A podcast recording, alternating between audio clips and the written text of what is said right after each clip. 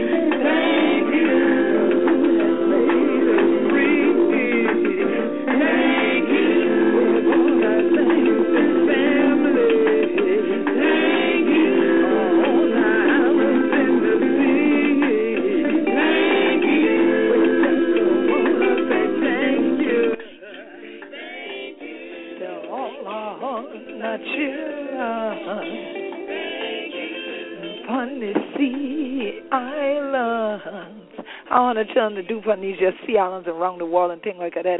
Thank you, thank you for joining We one more again for Gullah Geechee Riddim Radio. This year the We Show. This year the Queen Quet Head upon the body of the Gullah Geechee Nation. So glad that I have children to tune in one more again to Gullah Geechee Riddim Radio Station. This year thing sponsored by the Gullah Geechee Sea Island Coalition. And we're so glad to be coming on live in middle of the week this year day from St. Island, South Kakalaki. We're still right here whether we on Monday or Wednesday, we still are uplifting to the living legacy and the pay ancestral homage. So we're so glad that one more again this evening for be able for take this your time out for give a moment of silence for all of we ancestors them will be done crossover into the next realm and thing like that. Who been a give? Who been a give for a high soul and wants the way we had? Who been a shout with one another? And we thank you, thank you to all of them. Well, Lord, we have to do this year to the community going. And then you think the all what they had vision for high business and things like that. So some of we we still know how to do this here in we community. So this year evening, let we take a moment of silence for them. Ashe, Ashe, Ashe. Let the church say, Amen. I thank everyone for tuning in. Once again, this is Queen Quet, Chieftess and Head of State for the Gullah Geechee Nation. So glad that you're joining us here for Gullah Geechee Riddim Radio. And again, you can always find our sponsor, the Gullah Geechee Sea Island Coalition, at www.gullahgeechee.net, www.gullahgeechee dot net, and you can also always email us to gullgeeco at AOL.com. gullgeeco at AOL.com. It has been a very, very extraordinary Black Philanthropy Month in terms of being able to be enlightened and to share that enlightenment with all of you that tune in from around the world. And once again, I want to say thank you, thank you to all the hundred children who download the show, to share the show, that then discuss the show with others. And it's very interesting the numbers, and we know always when it's summertime, folks are out and about, so the numbers tend to drop. And then when it gets to be fall, they pick up a little. And then the winter, then a lot of people are inside, so a lot of our listeners start catching up on these. So we appreciate all of you who actually subscribe to the show via iTunes for free, or you go to blogtalkradio.com slash Gullah Geechee and you tune in there. And so that this way you're able to go back and listen to the shows again and again and again share them dialogue about them. I have gotten emails from people that are even from china that talk about how the show is so important in terms of enlightening the current generation of youth, younger people, the younger generation, not only about our traditions and culture in the Gullah Geechee Nation and what's taking place now, but how we can then apply things even from the past to our current circumstances when looking at even global dynamics. So when I mention this, because many people who may be native Gullah Geechees may not tune into the show regularly, but they'll hit some episodes and then I'll hear from people, you know, because maybe they found one episode because of our blog at GullahGeecheeNation.com and they were really intrigued because maybe someone they know personally was interviewed or we talked about someone who is an ancestor to them on the show. But it's vitally important that each one teach one. We often hear that in the communities of people of African descent in North America, each one teach one, because that has been our means of survival. That has been a means of keeping the community thriving, is that those who knew something was able to pass it on to the next person. And God willing, that person taught it not robbery, as we would say, to pass that on to the next person, especially if these people are younger than you. And so that they would have some type of footing as they go forward and let that footing be stable so that they can be the ones that sustain the culture, the traditions, and the community. And so that's why it's so critical to us at the Gullah Geechee Sea Island Coalition that so many of our listeners, so many of our supporters tend to tune in and then they share with others and then those folks start to support not only the Gullah Geechee Sea Island Coalition, but also that you support the types of philanthropic concepts that we put forth on the show, not only because it's Black Philanthropy Month, but all year long. To that end, I wanted to make sure that since this is going to be our last broadcast because Black Philanthropy Month only has a few more days left and we won't we'll be done for 2015 that I wanted to share updates on the things we've asked all of our listeners to be a part of this year. And even if you're listening to this broadcast after August, you can still support the things that we've talked about that are specific goals for people to focus on this month. And that was to become a member of the Gullah Geechee Sea Island Coalition. You can email us to G-U-L-L-G-E-E-C-O AOL dot com. Also, to give a donation to the official 501c3 of the Gullah Geechee Nation, which is the Gullah Geechee Angel Network, which you can find at www.gullah.com Geechee Angel Network.com. All right. And we also asked you to please go on to GoFundMe or go to Google and type in Save Gullah Geechee Land, GoFundMe, to make contributions there, and also type in Save Gullah Homes at GoFundMe, and then be able to donate there. Well, as of today, we have I would love it if by the end of the broadcast there's been 300 more dollars given to the Save Gullah Geechee Land Fund because that would put that fund at $9,000. But our focus was to get to $10,000 by the end of Black Philanthropy Month. There was a small fundraiser done at the headquarters of the Pan African Land Network and Community Empowerment Group last week, and so that event went forward in the city of Beaufort. And coming up Labor Day weekend, at the Lands and Woodlands Club property where they have the annual Woodlands River Fest Sat Friday and Saturday. There will be a booth there. So you can also go over to the Pan African Family Empowerment and Land Preservation Network Association and give money there. You can become a member, you can make a donation right there in person. If you're one of those folks that say, Well, I don't like to give online and you are coming to St. Helena Island, South Carolina in the Gullah Geechee Nation for Labor Day weekend, please make sure that you make a contribution in person then during that event. That event itself will help with the Woodlands Club's taxes for the coming year. That's why they have their annual event to be able to maintain the land ownership of the over 300 plus acres of land that that club has and has held since the early 1900s here on St. Helena Island. Then when you leave there on Saturday, come over to Penn Center. We are having a Heritage Days fundraiser called a Blue Jeans Ball. So dress in your jeans when you go out to the Woodlands Club Riverfest on next Saturday so that you can come right on over. You got to be 30 and over to get in to the Blue Jeans Ball. Food is already included. Tickets are twenty dollars in advance, twenty five dollars at the door. DJ Kwame Shah of All Mobile Productions will be spinning.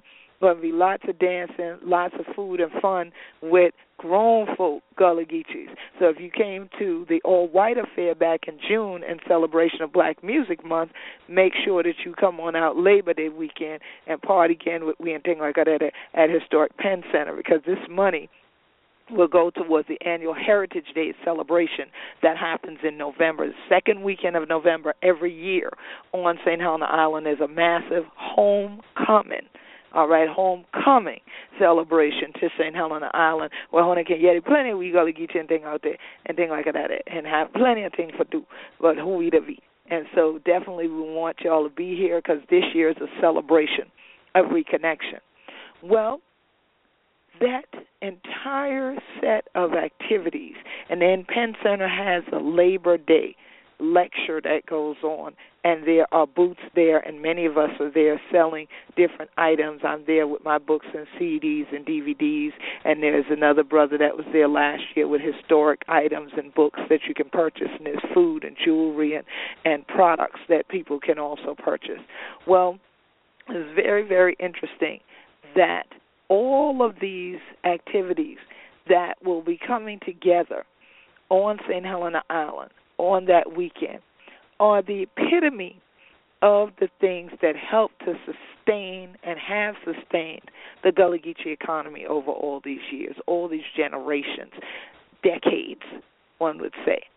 We have been able to sustain ourselves as African people in North America by being able to exchange money with one another, being able to barter with one another, being able to contribute our wisdom as well as our wealth right back on our land that we own, not mortgaged, but that we own outright, and then be able to then feed ourselves and maintain and sustain ourselves, and then be able to also help the next generation to come about doing the same.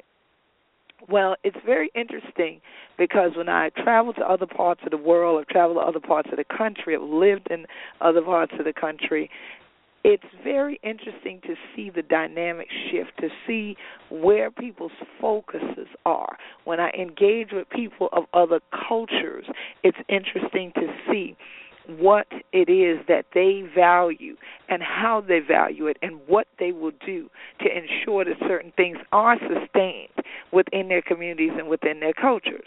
And so when I've mentioned to people during the course of this month that my broadcasts have been about black philanthropy and while I am sharing things, I'm learning things.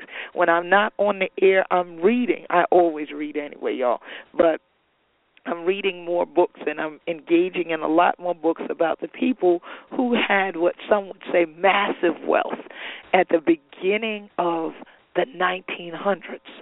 Some people of African descent who were coming out of Reconstruction into the early years of the 1900s and became millionaires like A.G. Gaston that you all have heard me mention and how they were still alive in the 1950s and 60s, and then were in the financial position to now be a part of the political process by also contributing to those who they wanted supported or being able to run themselves or being advisors to major cabinets, even in the U.S. government, because of the position they were in, what they had worked to get themselves up and out of.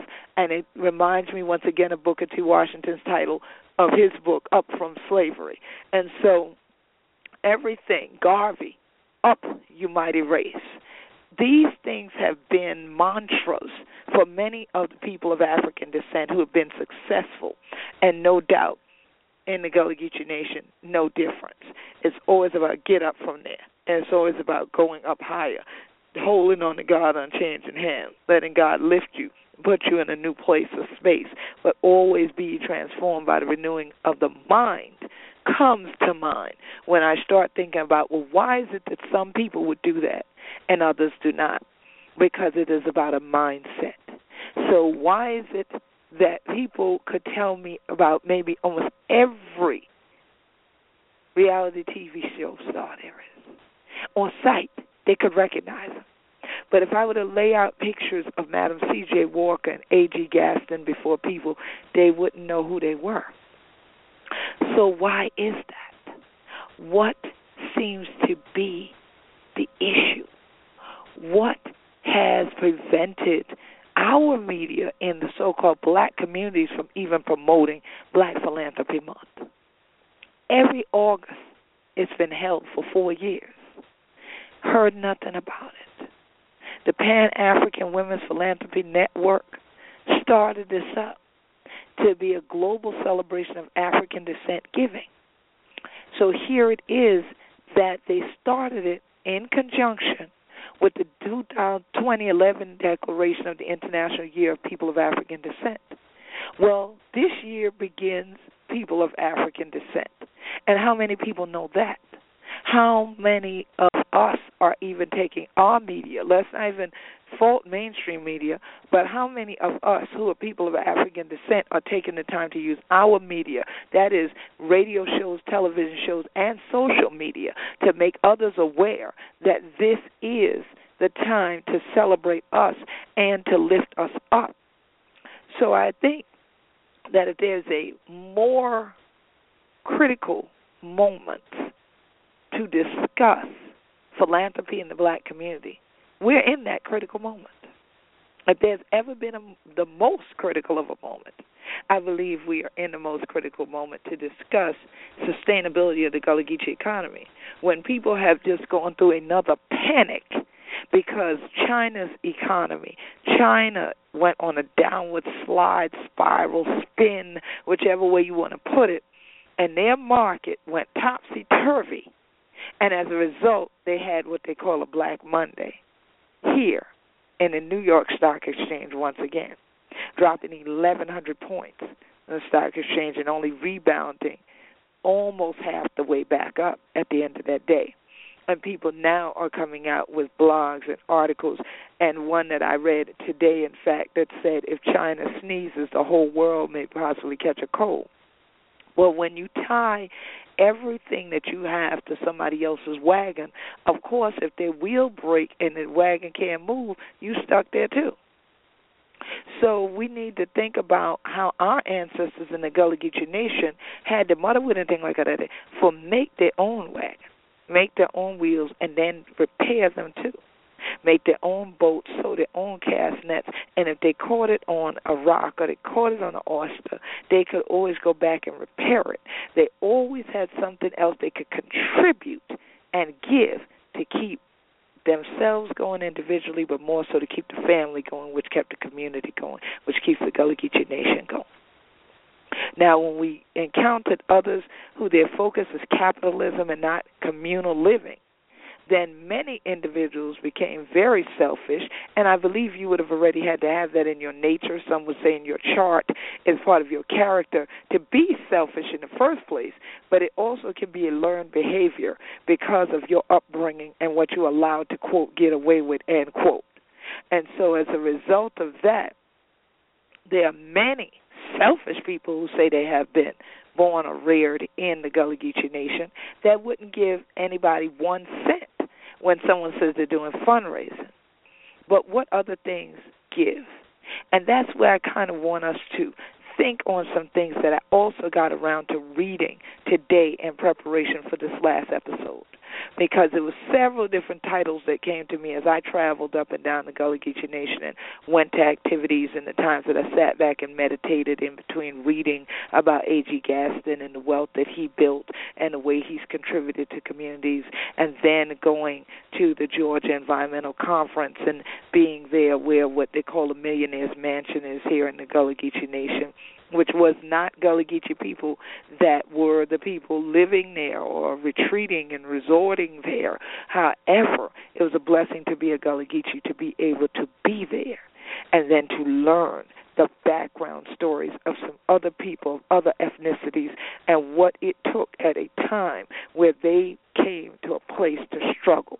We didn't come by choice but yet we've been in this position to struggle. But how do we overcome struggle and get to being victorious, being landowners, massive landowners in the Gullah Geechee Nation? How do we now get where people are contributing to donating toward people keeping land as opposed to waiting until, God forbid, a hurricane comes and we have another tropical storm, might be a hurricane now while I'm on the air, that people are watching because of the fact that it looks like it's going to be aimed at southern Florida. And then we're reading already about in Dominica and how landslides have happened and people are missing. Four to five people are missing. Well, we need to create a different kind of storm. We need to create a landslide of knowledge in the black community, in the Gullah Geechee Nation, about philanthropy and our economy. Because the more that you give to the types of things that you would like to have in your community, the more of those things are able to sustain the quality of life of your community. You cannot look to someone outside your community for them to better your way of life. That truly is your own obligation to do but you want to sit back and keep all of your resources to yourself and then think that someone should bring their resources and put it into your community, that is not logical. What instead tends to happen is then you will eventually become dependent on that other community that has more resources than your community has. And we have seen this already happened. And that is why where Gullah Geechees came from self sustaining families that farmed their own land, many of them gave that up to go work for somebody cleaning toilets, cutting grass, and the like, or cooking for other folks, such as those who cook at Millionaire's Mansion and other places, no doubt, over the years. But now, I want you to look at something. When I say the money goes out of your community or you become dependent on these other communities. Every board that I've sat on that is of an organization that focuses on issues for people of African descent. One of the first things I hear people talk about is going after grants. Grants can be a one shot in the dark. But what are you going to do to sustain the work that your mission statement says that you have set out to do. What is your work plan and what is your wealth plan? What is your work plan and what is your wealth plan? You can apply that individually. You can apply that organizationally. You can apply that in regard to a nation. So now, when I went to look up black philanthropy, black wealth, in fact, there's not a whole lot of any significance for me to share with you because a lot of it is conjecture, commentary, and so on. People who make money from selling publications about black wealth and blacks uh, having money tend to focus largely on black people who work for large Fortune 500 companies in the United States. They're not talking about black business owners and where many of them are. Because unfortunately, a lot of our major businesses have gone out of business for lack of support. Interestingly enough, I look up black philanthropy and I did find a few interesting things, but I also did something that I was curious about just before I came in the air. and that was to see if anybody has written a history of philanthropy. Well, the National Philanthropic Trust that says it's your partner in giving. That's their slogan. They actually have a philanthropy timeline that starts with the word roots and it goes to the 2000s. So they have each thing roots 1600s, 1700s, 1800s, 1900s, 2000s. For some reason, as soon as I clicked on the philanthropy timeline on the website, the first thing was what I wanted to know. And it has over giving in the 2000s. It says 2000 at a glance. Total charitable giving as 229.7 billion and there are 56,582 foundations in the United States with combined assets of 486.1 billion dollars. So the combined assets of less than just over 50,000, let's say it that way, but less than 100,000 foundations in the United States have combined assets of almost 500 billion, half a trillion dollars. This is their combined assets, and the amount that they give away is just about half what they have as combined assets. 229.7 billion has been given away. Now, think about that. Absorb that amount. And when I sit back and I look at the list of the foundations that I see, I see the things that are given, I see where it was given. I don't see a lot that connects or relates to the African community, definitely not to the Gullah Geechee community. And a lot that I do see relates to tragedy, like a tragedy that happened 10 years ago when Hurricane Katrina was headed this way, turned, ended up in the Gulf Coast, and we watch people die on television. We watch people drown on television because the levees broke. 2005, they have on here that Hurricane Katrina hits the U.S. Gulf Coast and results in the largest outpouring of charitable support, approximately $5.3 billion for an environmental disaster in one year. Now, notice they're not talking about what I just said. The environmental disaster has nothing to do with human beings. So it wasn't about our family down there in New Orleans. It wasn't about our family down there in Mississippi. It wasn't about them Geechees. It wasn't about them black folk. What about them poor folk and folk that ain't got this kind of money to give? What about them? It's about repairing the environment so that we can then exploit it to make more money. And then so that we can write it off on our taxes, we have foundations. But I think we need to deal with the foundation of how we keep a community sustained, a culture sustained, and how we're funding that sustainability. In order to be able to do that, you must have people that have wealth in your community. And that's wealth intellectually as well as financially as well as spiritually. Intellectually, spiritually, financially. You must have these things if you want to sustain a culture and a community and a nation.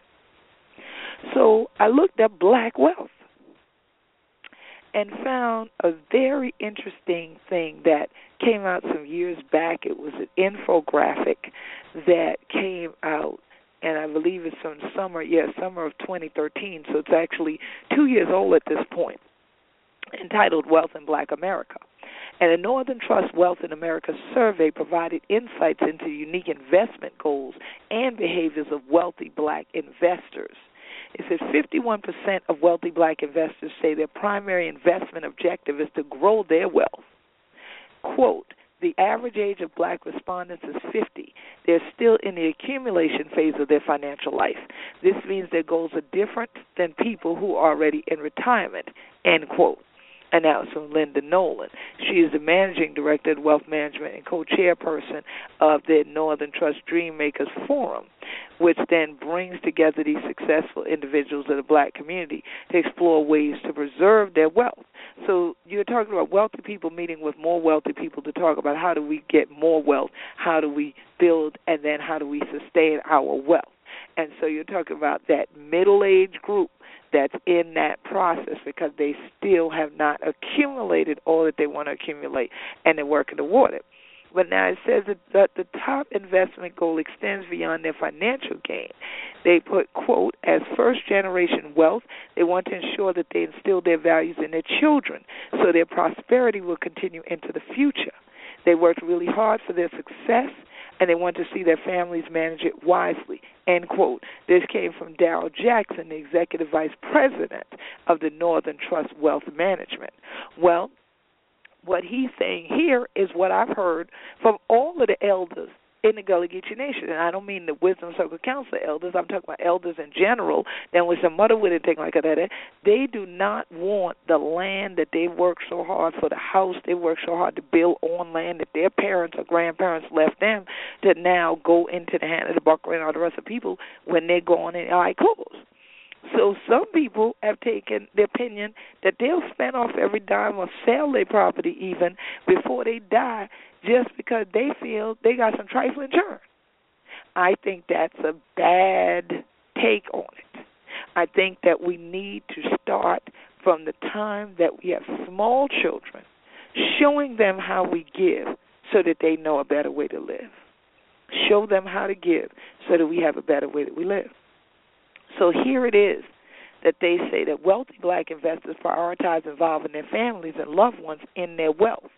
80% include their spouses or partner in household financial decisions. I have nothing to say on the 20%. That's kind of interesting. 65% say it's important to speak to their children about their wealth, and that number needs to increase. If only 65% of people think that it's important to speak to their children about their wealth, I take it a step further. Do what I've done. Don't just speak to them about wealth, but have books about wealth, estate planning, about wills, and this money making, think and grow rich, these types of books around your house and give them books and in the summertime or during their spring breaks, their their Christmas breaks, put the books there and say, This is your assignment. While you're on break, you need to read this whole book.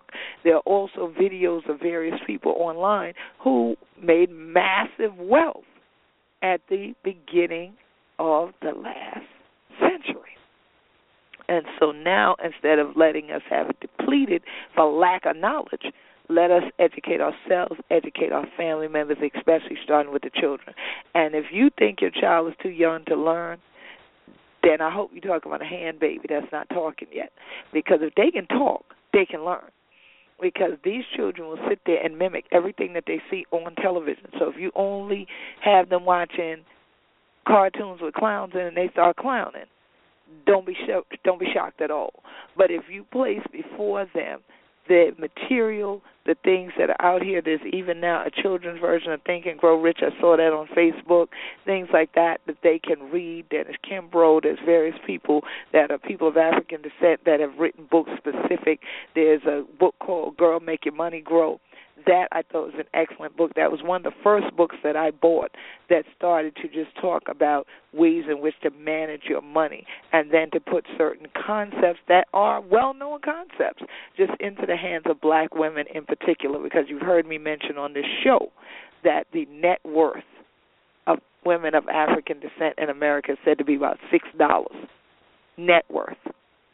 And why is that? Because we spend more money on credit than we retain.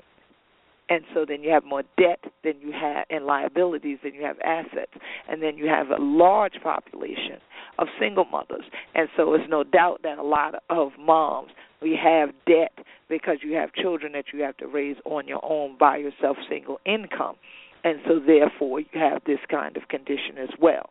But there is a way to change it. There are plenty of women out here who are now successful motivational speakers in regard to wealth building that are millionaires in their own right that have massive companies in their own right that are now speaking on this topic and again You can find these kind of things on YouTube so called for free because somebody's paying for that bill if you got internet access. But so called free access, you can obtain these types of things on YouTube. So just start to make it a habit to increase your wisdom about wealth so you can increase your worth. Increase your wisdom about wealth so you can increase your worth. And then you can now take this and reinvest it in the community. You see? Because the people like A.G. Gaston and Madam C.J. Walker that contributed didn't just throw their money out there.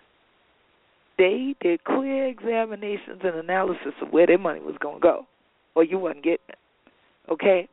And so here it is that 72% of these same wealthy black investors have already had conversations about their wealth with their children even though only 65% said it was important to speak to their children, 72% of the same group, how that happens, I don't know, has already had conversations with their children. So I guess some had the conversation but didn't think it was important. That's all I can say. So here it is that wealthy black investors also focus on sharing their wealth with those in need. And this gets to Black Philanthropy Month. The quote says, I think this goes back to the civil rights movement. Many of the respondents were born during that time or witnessed much of the turmoil, so they learned how important it is to give back and help the communities they came from. Because they're successful, many feel an obligation to help those who are less fortunate. End quote. And again, that's from Darrell Jackson.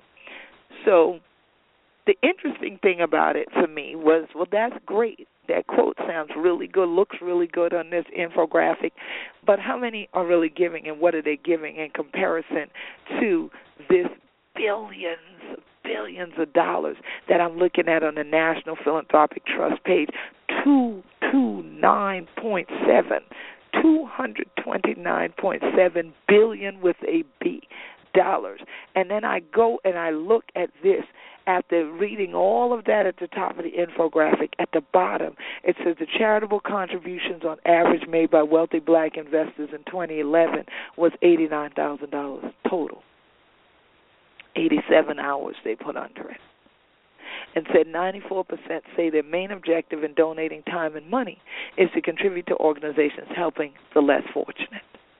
Now, I'm sure if I continue to go through it and look through it, a lot of the money that they did give out of eighty nine thousand went to churches, especially to churches or to the United Negro College Fund things that they're still attached to if they went to an HBCU or they go to this particular church and this church gives out food or gives out turkeys or does all that because you know we're about to enter that season again gives out the turkeys as far as the food giving I mean or gives out clothing or toys at Christmas or these kind of things. This is where a lot of us like to give and I'm concerned because it seems that people feel as if they give in religious settings because they feel God's attached to it. And I would challenge you, if you're a Christian listening, to read the Bible clearly about where Jesus gave. So it's interesting that who folks say they follow gave in the streets and the roads to whoever needed. If it was a legitimate and sound need to whoever needed. So why is it that instead all we think about is the latest building fund as opposed to building the fund of our people that we have a brain trust that we need to invest in? Why are we not there in spite of all of the folks around you that did live through civil rights movement? Okay, and we could go off on a tangent there and say, well, some of them didn't do nothing then, they do nothing now either. So I know that's there, but when you know better, I'm supposed to do better.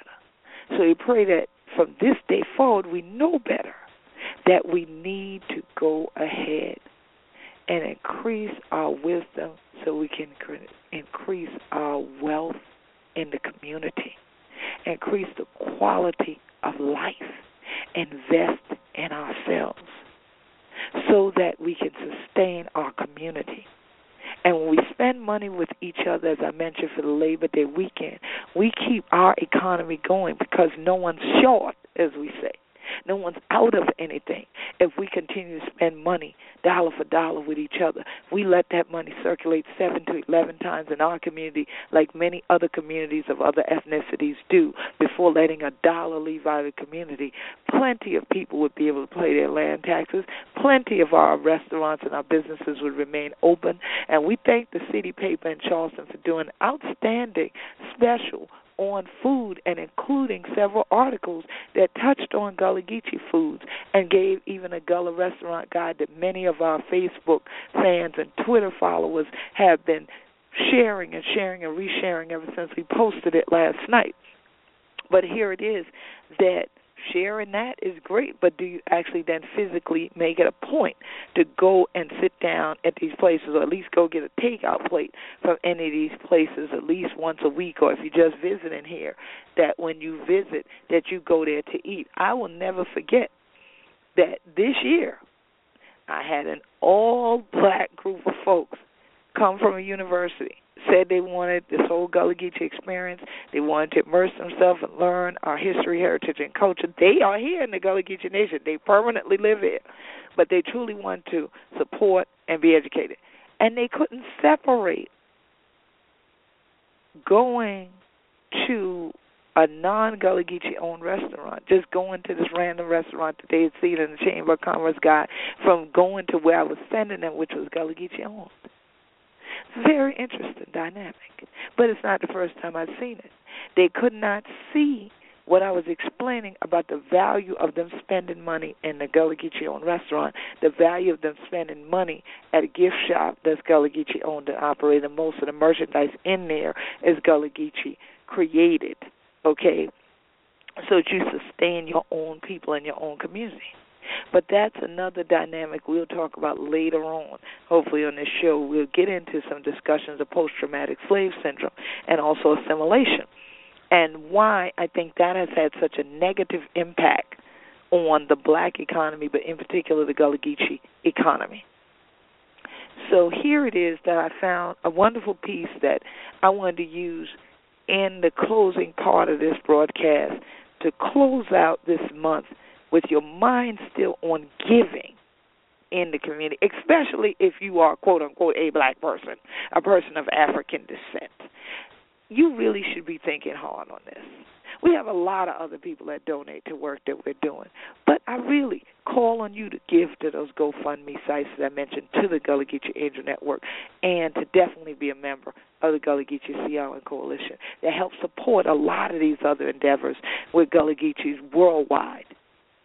And so here it is. I found a very interesting piece written by Yvonne M. Brake, who's a graduate student at Case Western Reserve University. And it's called Black Philanthropy because I Googled Black Philanthropy just to see was I going to find anything.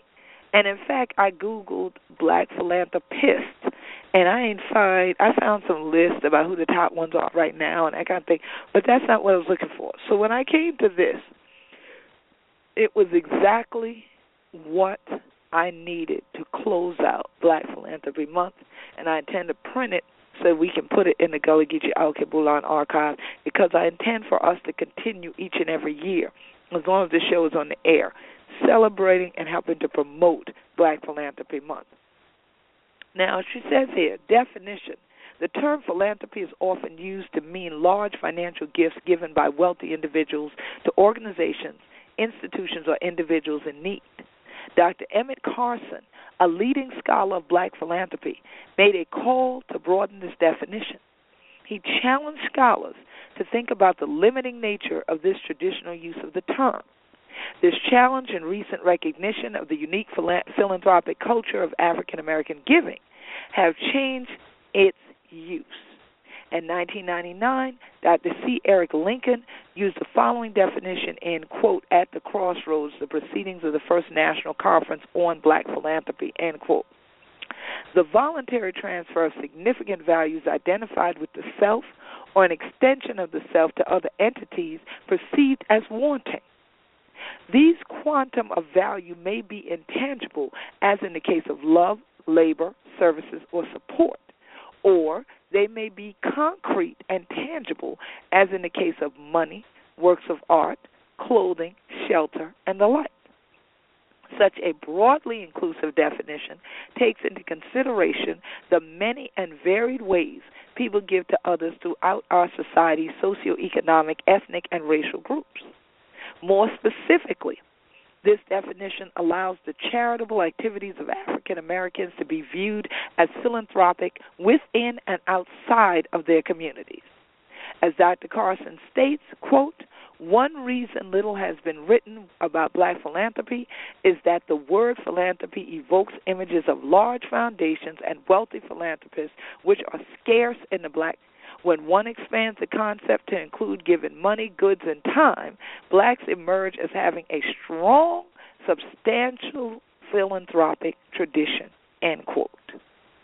And I must say, in the Gullah Geechee Nation, if we were to define philanthropy, philanthropy in this manner, we would have billions of giving. But we can't pay land tax with the time and things that we give unless we're given time to fundraisers for it. So please don't use this definition to dismiss you giving wealth, you giving financially.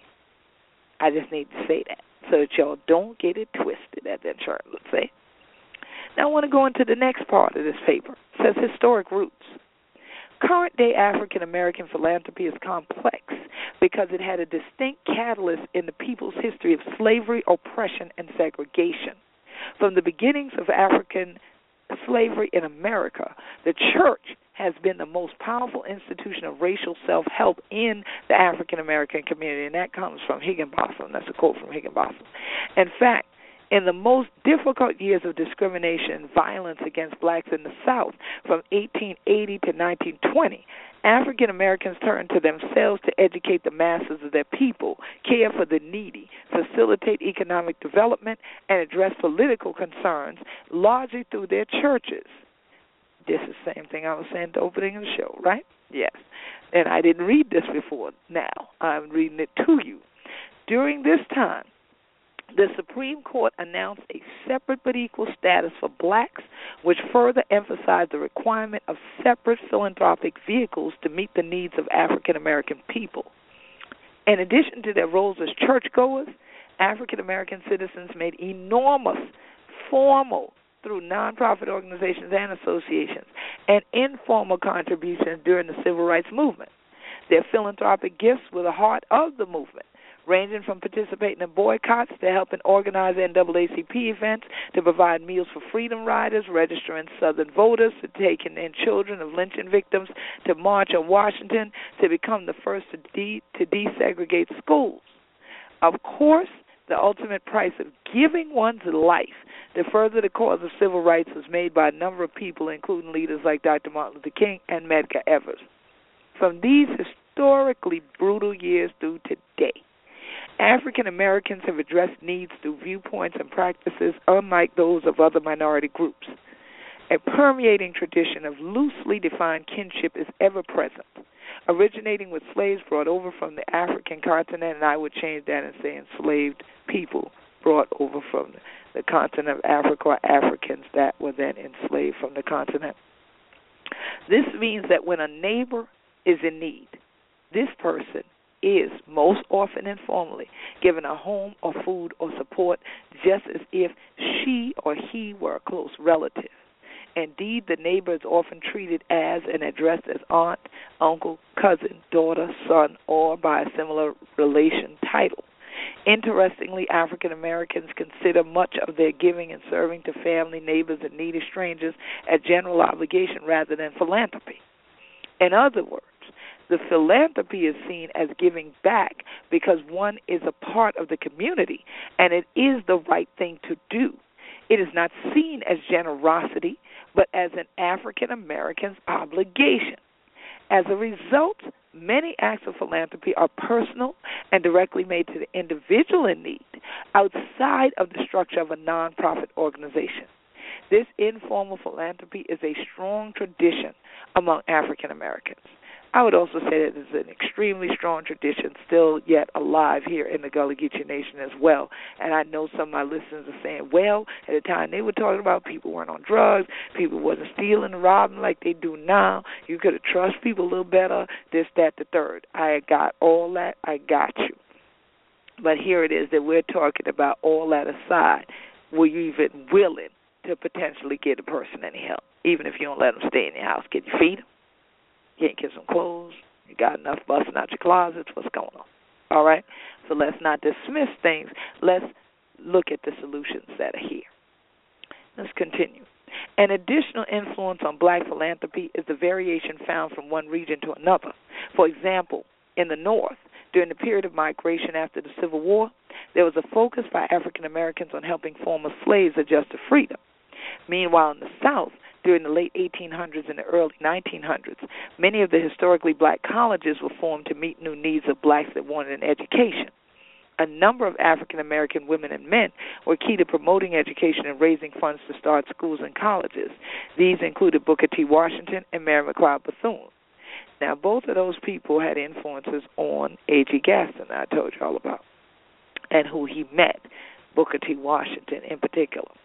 In regard to regional differences in black philanthropy, some studies show Southern African Americans more likely than Northerners to make contributions of time and money and to participate in associations.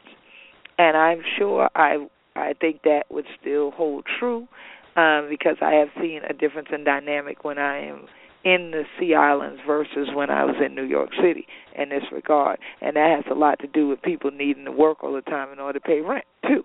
And also feeling that they are individuals and I got to get mine, so you go get yours, as opposed to communal living, once again.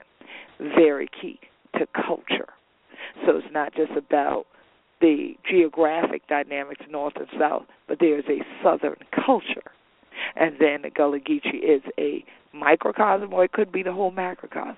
Depends on who you're talking to of southern culture. So now, Haver goes on to talk about importance. Recognizing the contributions made by African Americans to our nation's history and society is a step toward repairing tense race relations and socioeconomic class conflict. Black philanthropy was critical to the poor and played a key role in developing the first black schools, banks, and insurance companies. Now, most of you who are regular listeners know we've talked about many of those things early schools, Freedmen's Banks, other banks that started by black people themselves, the Afro American Life Insurance Company, and here A.G. Gaston also started up an insurance company and a bank. So these are some critical things to read about, hear about, go back, check our archives out, learn more about how this show connected each one, they see all and things like that, and what we had going on down in the Gullah Nation, yeah? Okay. And it has been an essential component of virtually every black protest movement in history. The accomplishments of the civil rights movement have affected the lives of every other minority group in America and set the precedent for judging the claim to equal rights for these groups. Additionally, understanding black philanthropy as being both informal through countless small and large acts and formal through volunteering at and giving to nonprofits like the church can widen the use of a more inclusive definition of philanthropy educating students on all levels about informal and formal African American giving helps to dispel the preconceived notion that blacks are not as generous as white Americans. Now, here comes a critical point in me mentioning the billions of dollars that are out there that are being given by some 56,000 groups, okay, who, if they are not people of African descent, are not necessarily looking immediately to those needs of the community because they don't know those needs of the community unless somebody sends in an application and says, "Hey, can you give us a grant for X, Y, and Z?" While we sit here and then don't have people that want to do the work to carry forth some of the things that are part of the grant at many times. So here it is: ties to the philanthropic sector. In addition to helping our society, recognition of black philanthropy is vital to the nonprofit sector. Studies conducted by major foundations have revealed that a growing percentage of America's approximate 190 billion in annual contributions come from the philanthropists of color. Since the number one reason people make financial contributions or volunteer is because they are asked, viewing African Americans as philanthropic will promote more asking of them to give. Unfortunately, African Americans are approached far less often than whites to volunteer in non black organizations and to give to those same organizations. A more informative understanding can promote a professional and consistent approach by fundraisers. Fortunately, there currently exists within the African American community a greater accumulation of wealth than ever before. And with the tradition of giving back to the community, how black philanthropists are approached will affect the nonprofit sector. Interest in black philanthropy is at an all time high. And so they go into some of the different foundations that are so interested in quote unquote black giving black philanthropy. And there actually is a national center for black philanthropy that was incorporated in November of 1999, the same year that I first went to the United Nations in Geneva, Switzerland, to speak on behalf of Gullah Geechees. And so their goal is to increase giving and volunteering, to educate the public about the importance of black philanthropy, to promote full participation by African Americans in all aspects of philanthropy, to strengthen and support institutions involved in black philanthropy, and to conduct research into the contributions of black philanthropy to the local, to the social and economic well-being of all Americans. And so they have a biennial event, the National Conference of Black Philanthropy, which I had never heard of before until today when I came across this paper. And so I'm definitely going to go to their website, which is NCFBP. NCFBP.org, National Center for Black Philanthropy.org, and so that I can see when and where their next conference. Interestingly enough, um, it's broken. Their link to that website, I can tell y'all right now, I just clicked it, is actually broken. Um, so I am looking for their real website and their current website to see if they've updated it. They are based in Washington, D.C. And so it's interesting that the National Center for Black Philanthropy would be written about so well, and then to have the link not working seems a bit strange. And so I'm going to keep looking for this because I think that it's critical that we do know about this and their existence and to be able to participate. And I'm interested in knowing when their conference is held so that I can be able to attend at some point in time and see the work that they are doing. And so I'm now seeing that their links are not there, and it very it very much concerns me that they might not be around anymore. And so let's see. Yeah, every link that I've gone to so far for them is not working. That's not good because their focus was on volunteerism and so forth. And so it's interesting to see that they may not be in existence and so it's saying here that the organization has not appeared in the IRS records for a number of months and may no longer exist. That's what's coming up on another site where I'm trying to investigate their continued existence. So it's kind of a sad outcome that to such a wonderful paper that's entitled on a website called Learning to Give philanthropy education resources that teach giving and civic engagement that this organization couldn't thrive and survive. But now you know why it's so important that I thought it not robbery to spend this month telling you about how you can help organizations in the Gullah Geechee Nation thrive and survive and help we family for stay upon we land and things like that.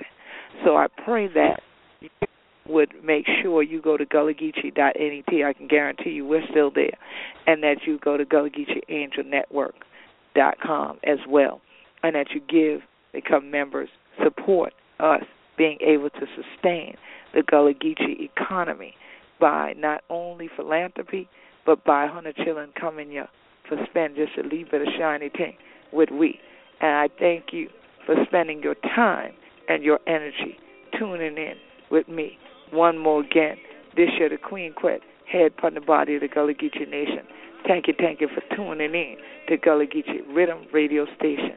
You got some days yet to go that you can give, so make sure donate generously, financially, and increase your wisdom increase our community's wealth. Peace and blessings, brothers and sisters around the world.